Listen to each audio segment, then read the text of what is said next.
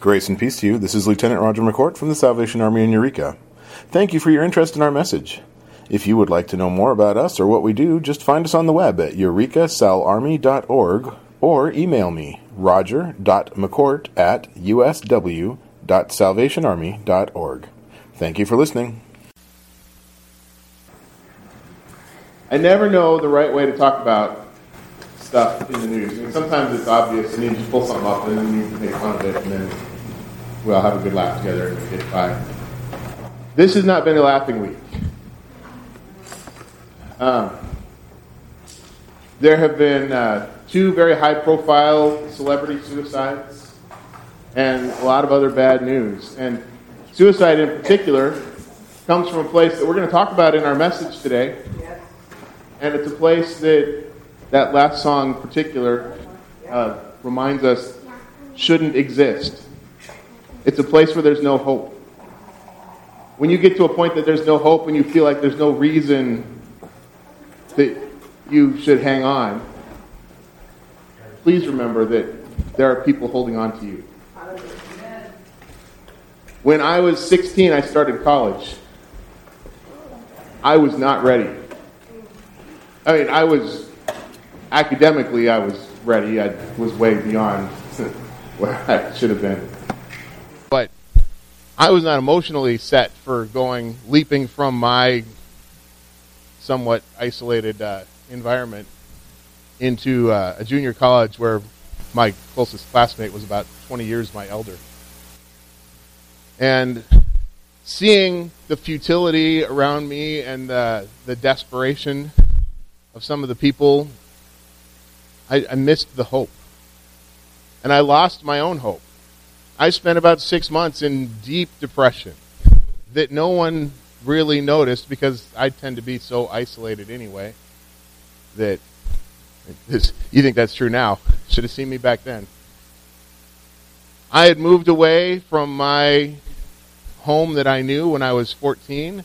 My, my dad got uh, promoted when they broke up Ma Bell got to be a certain age to know what I'm talking about there, but essentially, the job moved us. And I got moved to a place, we moved from a, a nice suburb where we were connected to all of our friends and family to a place that was away from everyone. It was very rural. A lot of times, the only time I left the house was to go to school or to a job, and I didn't particularly connect with any of those things. And at the end of that six months, I had no hope. Now, fortunately for me, I'm intellectual. So when I decided that that was it and I was going to end my life, I said, well, I'm going to make sure I do it right. I'm going to find uh, the only way to actually kill yourself that always works. I'm a very good researcher. There is no way. Someone survived everything.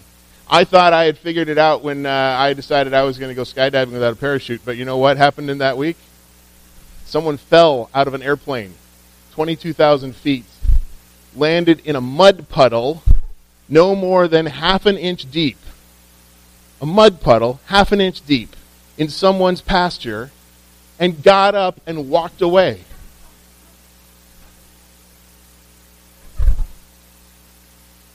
I went to school with a guy who thought that he would take his life with a gun.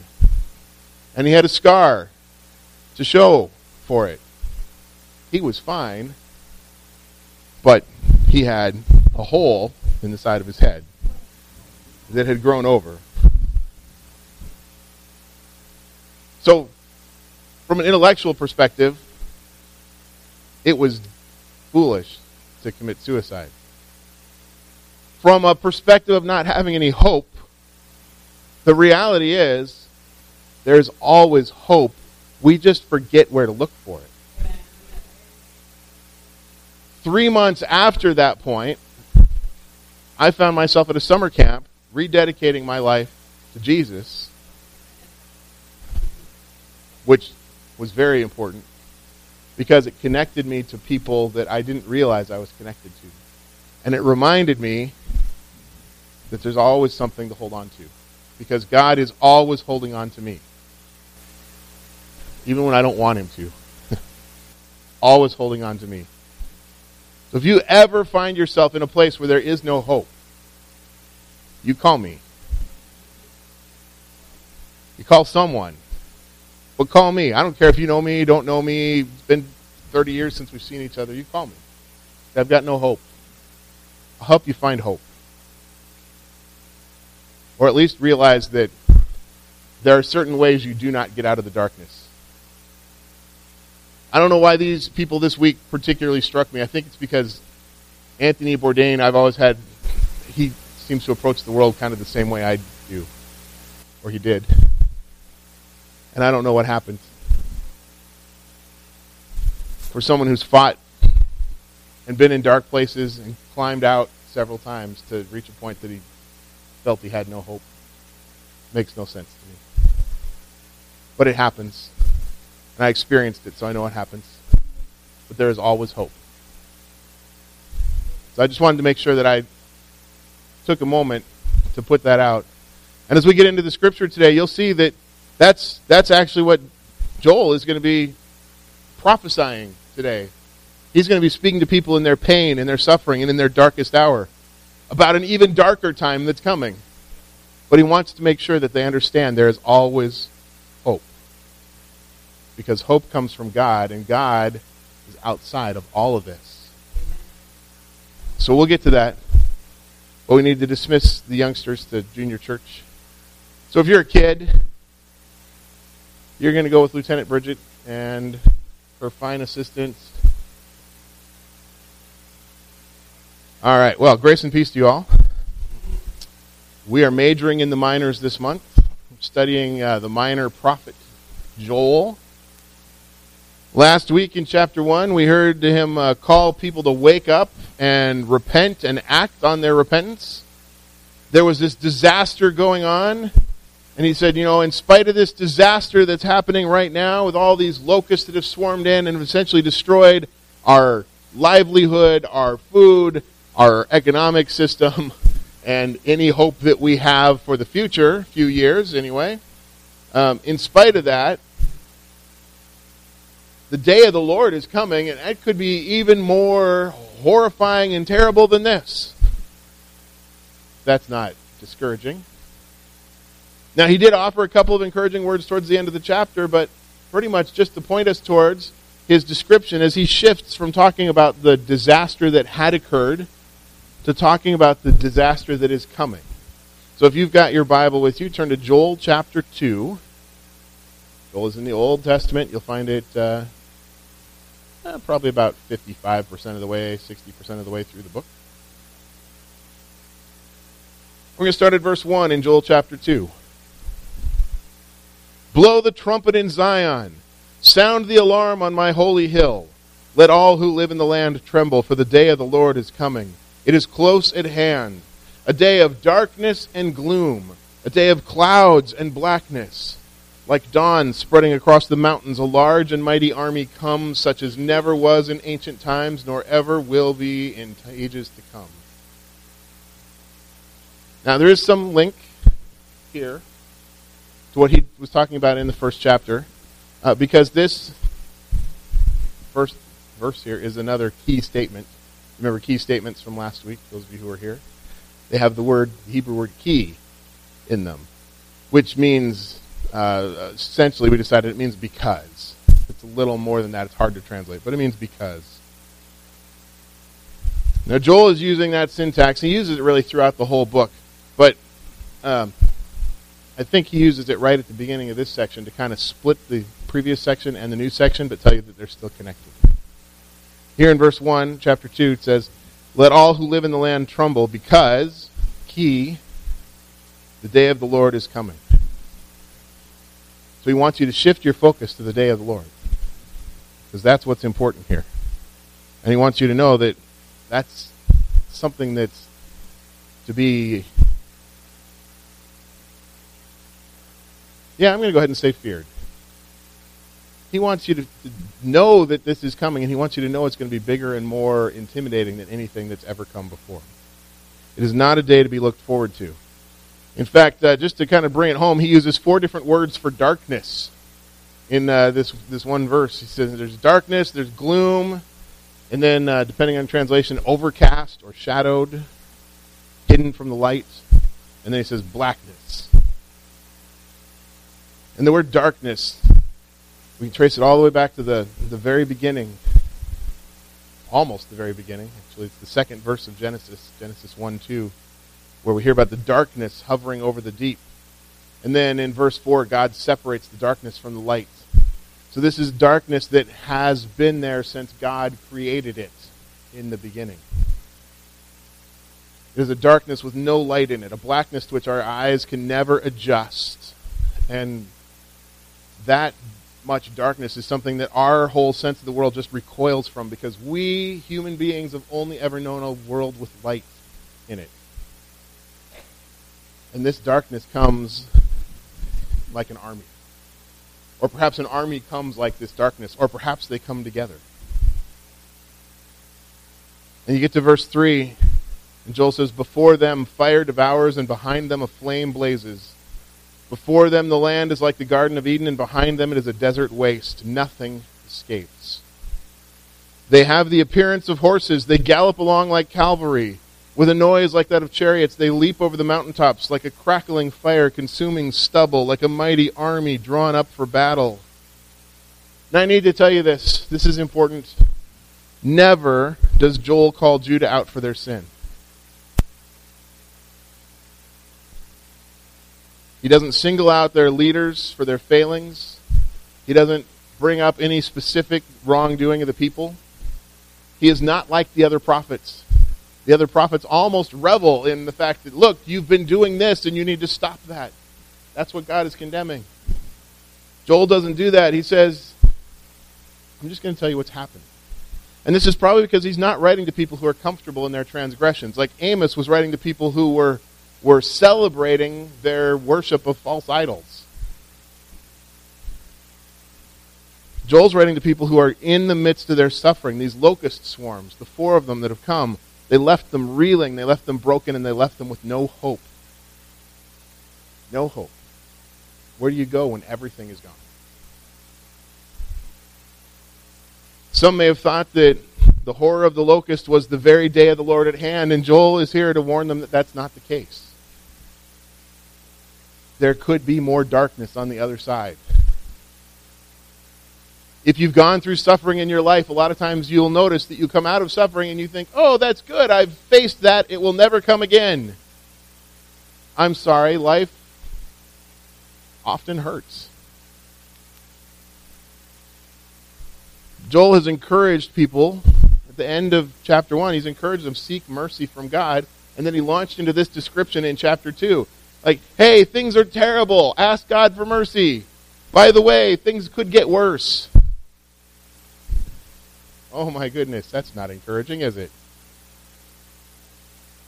And when he shifts to chapter 2, he's not talking about the locust swarm anymore. He's using it as a seed to talk about what will come. This imminent disaster that's looming. He uses the images of what happened with the swarm to give you images of this darkness, whatever it is. Verse 6 At the sight of them, the armies, the darkness, nations are in anguish. Every face turns pale. They charge like warriors. They scale walls like soldiers. They all march in line, not swerving from their course. They do not jostle each other. Each marches straight ahead. They plunge through defenses without breaking ranks. They rush upon the city. They run along the wall. They climb into the houses like thieves. They enter through the windows. Before them, the earth shakes. The heavens tremble. The sun and the moon are darkened, and the stars no longer shine. The Lord thunders at the head of his army. His forces are beyond number, and mighty is the army that obeys his command. The day of the Lord is great. It is dreadful. Who can endure it? Who indeed? When the message was just that an immense, unstoppable army was coming, there was still a chance, right? It's not the first time Israel's been faced with an unstoppable army. It's not the first time they've had no defenses that would hold up against the people who are attacking. So they still had hope. Right up until verse 11. Verse 11 suggests that this enemy is truly undefeatable. Whose army is this?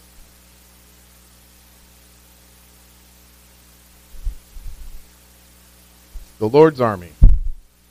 The Lord thunders at the head of his army. His forces are beyond number. Who's bringing the darkness? God is bringing the darkness. He's obliterating nations, ignoring defenses, not slowing or being delayed by anything in his path. Even the sun, the moon, and the stars are blotted out. Their light is stopped. I mean, when you think about it, who created these feeble lights that power our universe? God did. So when they don't serve his purpose, they can be switched off, leaving us in darkness. Cosmic lights are not necessary for God to see. So who can endure this day of the Lord? Now, here's the trick. The very thought of this darkness can leave us uncertain and afraid, but that is not the point that Joel's message is trying to make. He's not here to just heap disaster on destruction. He's here to remind us that there's hope. He's here to remind us there is hope even in the darkest of times when we have trouble believing that there can ever be light again.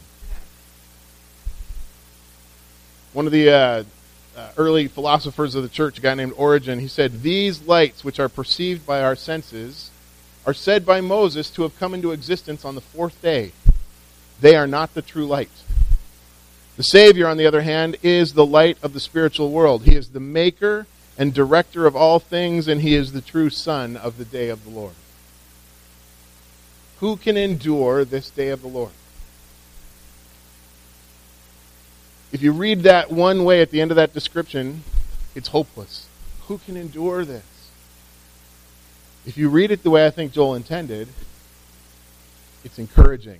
Who can endure this? Who can take this? Those who have inner light that they don't need to fear the darkness. Those who have given their hearts to God, they don't need to fear the darkness. You know why I think this is supposed to be encouraging? Because that's verse 11. Look at verse 12. Even now, declares the Lord. Even in the midst of the darkness, even falling to the enemy, falling to the hordes who are overwhelming you. Even now, declares the Lord, return to me with all your heart, with fasting and weeping and mourning. Rend your heart and not your garments. Return to the Lord your God, for he is gracious and compassionate, slow to anger and abounding in love, and he relents from sending calamity. Who knows? He may turn and relent and leave behind a blessing, grain offerings, and drink offerings for the Lord your God. Even now, as the whole world seems to be consumed by chaos and pain, by darkness and destruction, God calls to his creation, his children, turn back. Be saved. Rend your heart, not your garments. Tearing your clothes. That was how people showed grief. They'd be like, oh, things are terrible. Let me rip my shirt. You can see how bad things are. God says, don't tear that. Tear your heart. Remember when ancient people talk about their heart, they're not talking about warm, fuzzy feelings that you keep inside of you. They're talking about the seat of your intellect, the place where your will your decision making sits. Tear into that. Pull it out of its matrix. That's a that's a miner's term, matrix. Gemstones are often found embedded in other kinds of rocks. Sandstone, quartz, granite, you'll find the gemstones stuck in that. It's called the matrix. You can't really see the stone while it's stuck in the matrix.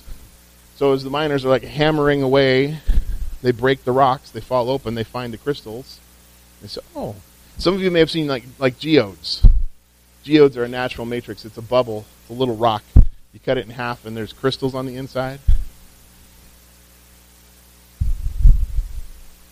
Light cannot get through, and it definitely can't shine through things that are stuck in a matrix. Stones can't be taken out and worked or faceted into the treasures that they could be if they're still in their matrix. They have to be separated or torn from the valueless stone that keeps them trapped in the dark.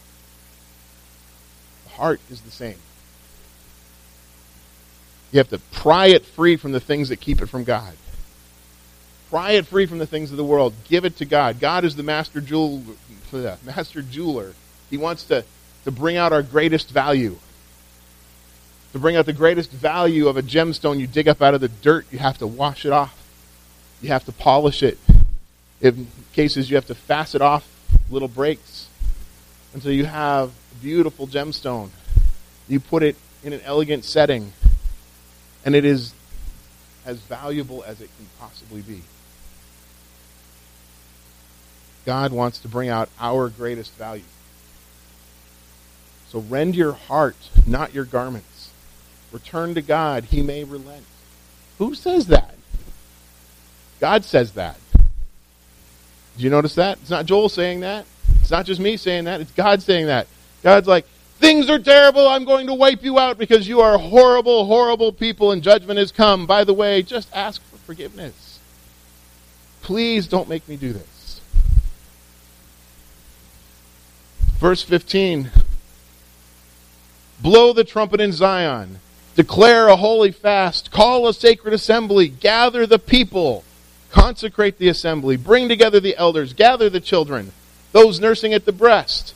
Let the bridegroom leave his room. Let the bride leave her chamber. Let the priests who minister before the Lord weep between the portico and the altar, and let them say, Spare your people, Lord. Do not make your inheritance an object of scorn, a byword among the nations. Why should they say among the peoples, Where is their God? Cry out. There is hope that can light the deepest darkness. Verse 18 tells you why. Then the Lord was jealous for his land and took pity on his people. Jealous, that this is not jealousy, land. it's not like that suspicious, greedy ownership jealousy. That's usually when we use the word jealous, that's what we're talking about. Someone who's like, I own you. So I'm jealous, and I can let you go anywhere and not do anything. Go if you have other friends, just the people I say. It's not that kind of jealousy. Comes from the Hebrew word kanah. It means zealous, desiring, wanting success. God is jealous for his land and his people this way, zealous for them. Thank you, Lord. We were created for a purpose. Creation was made for a purpose. And God is jealous to see those purposes fulfilled. He wants us out doing what we're supposed to do, not locked in our matrices. God fears that we'll be lost, that we will refuse to be saved. Begging for us not. Please don't be. God will always do all that He can to see us saved. He will always offer mercy in hopes that we will accept it. God's mercy creates hope. Remember that. God's mercy creates hope. We should live in hope because we understand God's mercy. Joel says if they just repent and accept God's mercy, true salvation can occur. Verse 19 And the Lord replied to them, I'm sending you grain, new wine, and olive oil, enough to satisfy you fully. Never again will I make you an object of scorn to the nations. Face the darkness, hold on to the hope. There is reward. I will drive the northern horde far from you, pushing it into a parched and barren land. Its eastern ranks will drown in the Dead Sea, and its western ranks in the Mediterranean Sea. And its stench will go up, and its smell will rise. And Joel goes on to say, Surely God has done great things. And there are those who link this to the uh, invasion of the Assyrians that would happen about a century later. Say the Assyrian army came like this darkness. The Assyrians destroyed everything except Jerusalem. They might as well have destroyed Jerusalem. There was nothing else left before they were driven off. Some people talk about Scripture, prophecy in Scripture being a shadow of things to come, where God sets up a little thing, says, okay, this is going to happen so you can understand how that's going to happen. This small thing is going to happen so you can understand this bigger thing that's coming. And maybe that's what's going on here. Talk about that in just a sec. Verse 21. Joel goes on, Do not be afraid, land of Judah, be glad and rejoice, because surely the Lord has done great things. Do not be afraid, you wild animals, for the pastures in the wilderness are becoming green. The trees are bearing their fruit, the fig tree and the vine yield, yield their riches. Be glad, people of Zion, rejoice in the Lord your God, for he has given you the autumn rains, because he is faithful.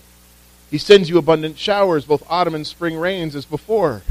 The threshing floors will be filled with grain, the vats will overflow with new wine and oil.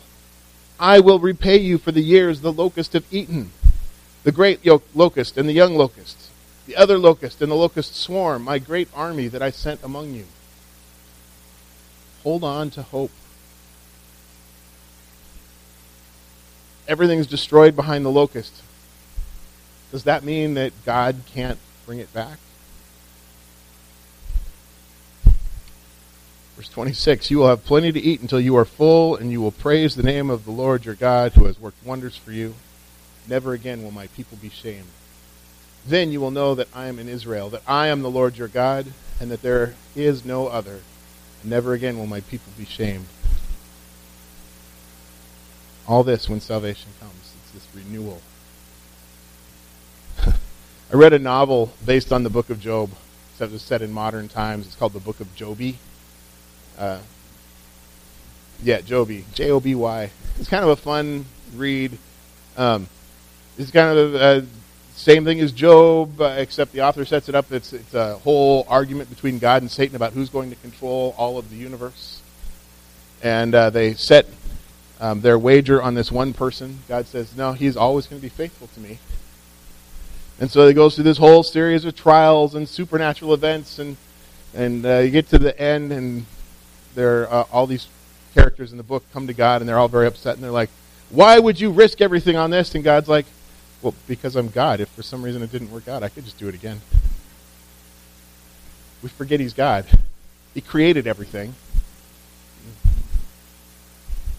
I don't know about the theology of that book, but I, it made me think about everything suddenly a different way. I'm like, wait a minute. Does it matter that locusts have eaten everything? Can't God, who uh, we're told in in one day said put all the greenery in, or one era, or one age, or however you want to look at it. It's still God. God's like, okay, tree, grain, wagon train full of food, new sizzler. You know. Hopefully, God created sizzler. All this when salvation comes. Something comes also when salvation comes, something even greater than earthly blessing or success. Something that's even more important than the greatest thing you could ever have thought of before. Verse 28.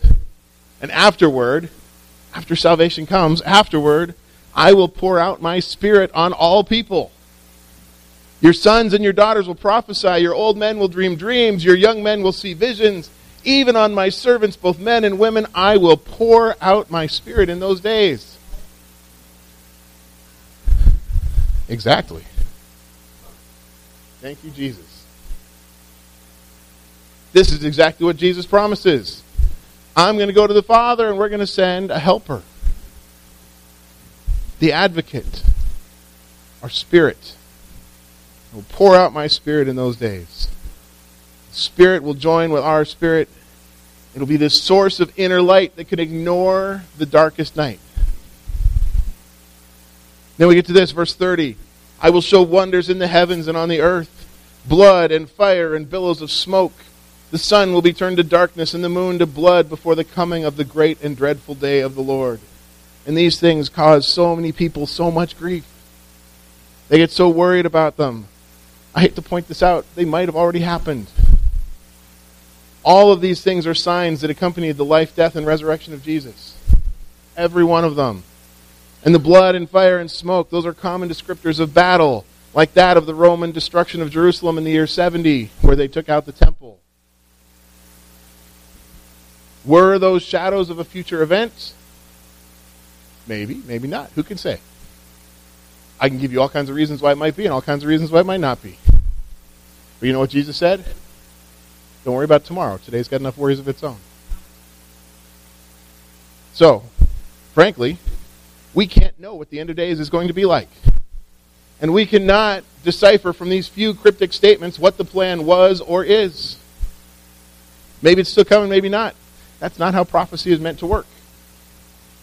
Not what prophecy is meant to inspire. Remember, prophecy isn't so that we're going to know what's happening. It's so that when it happens, we can say, oh, yeah, God said that was happening. He is in control. Prophecy is meant to inspire something entirely different. What is prophecy supposed to inspire? Look at the last verse of this chapter, verse 32. Everyone who calls on the name of the Lord will be saved. The rest of it just feeds back into that. Everyone who calls on the name of the Lord will be saved. For on Mount Zion and in Jerusalem there will be deliverance, as the Lord has said, even among the survivors whom the Lord calls. Who will be saved? Who's going to be saved? Everyone who calls on the name of the Lord. For those of you who've been in the Wednesday night Bible study, who's going to be saved? Everyone who calls on the name of the Lord. This is what Paul is trying to get across in Galatians. Bible study people. This is it. Who's going to be saved? Everyone who calls on the name of the Lord. Is it people who follow a set of obscure rituals, follow the rules that you've laid down for people to be part of your church? People who put on blue polyester suits every Sunday? Salvation is for everyone who calls on the name of the Lord. What else matters? Nothing. Absolutely nothing. And that is that.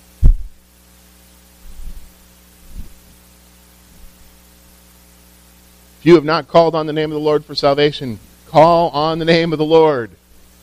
It's not hard. Watch. God, save me. I trust you. Closing prayer. Father, thank you so much that everyone who calls on your name will be saved. Thank you that no matter how black things in this world seem, there is always hope. Because all we need to do is call on your name. Does that end our worldly suffering? Maybe, and maybe not. Does it matter? No. All that matters, we call on your name and we are saved. Help us to remember our hope is in you, Lord. Help us to remember nothing else matters. Help us to remember that our hope is in you. And all we need to do is call on your name. In the name of Jesus, your name, amen.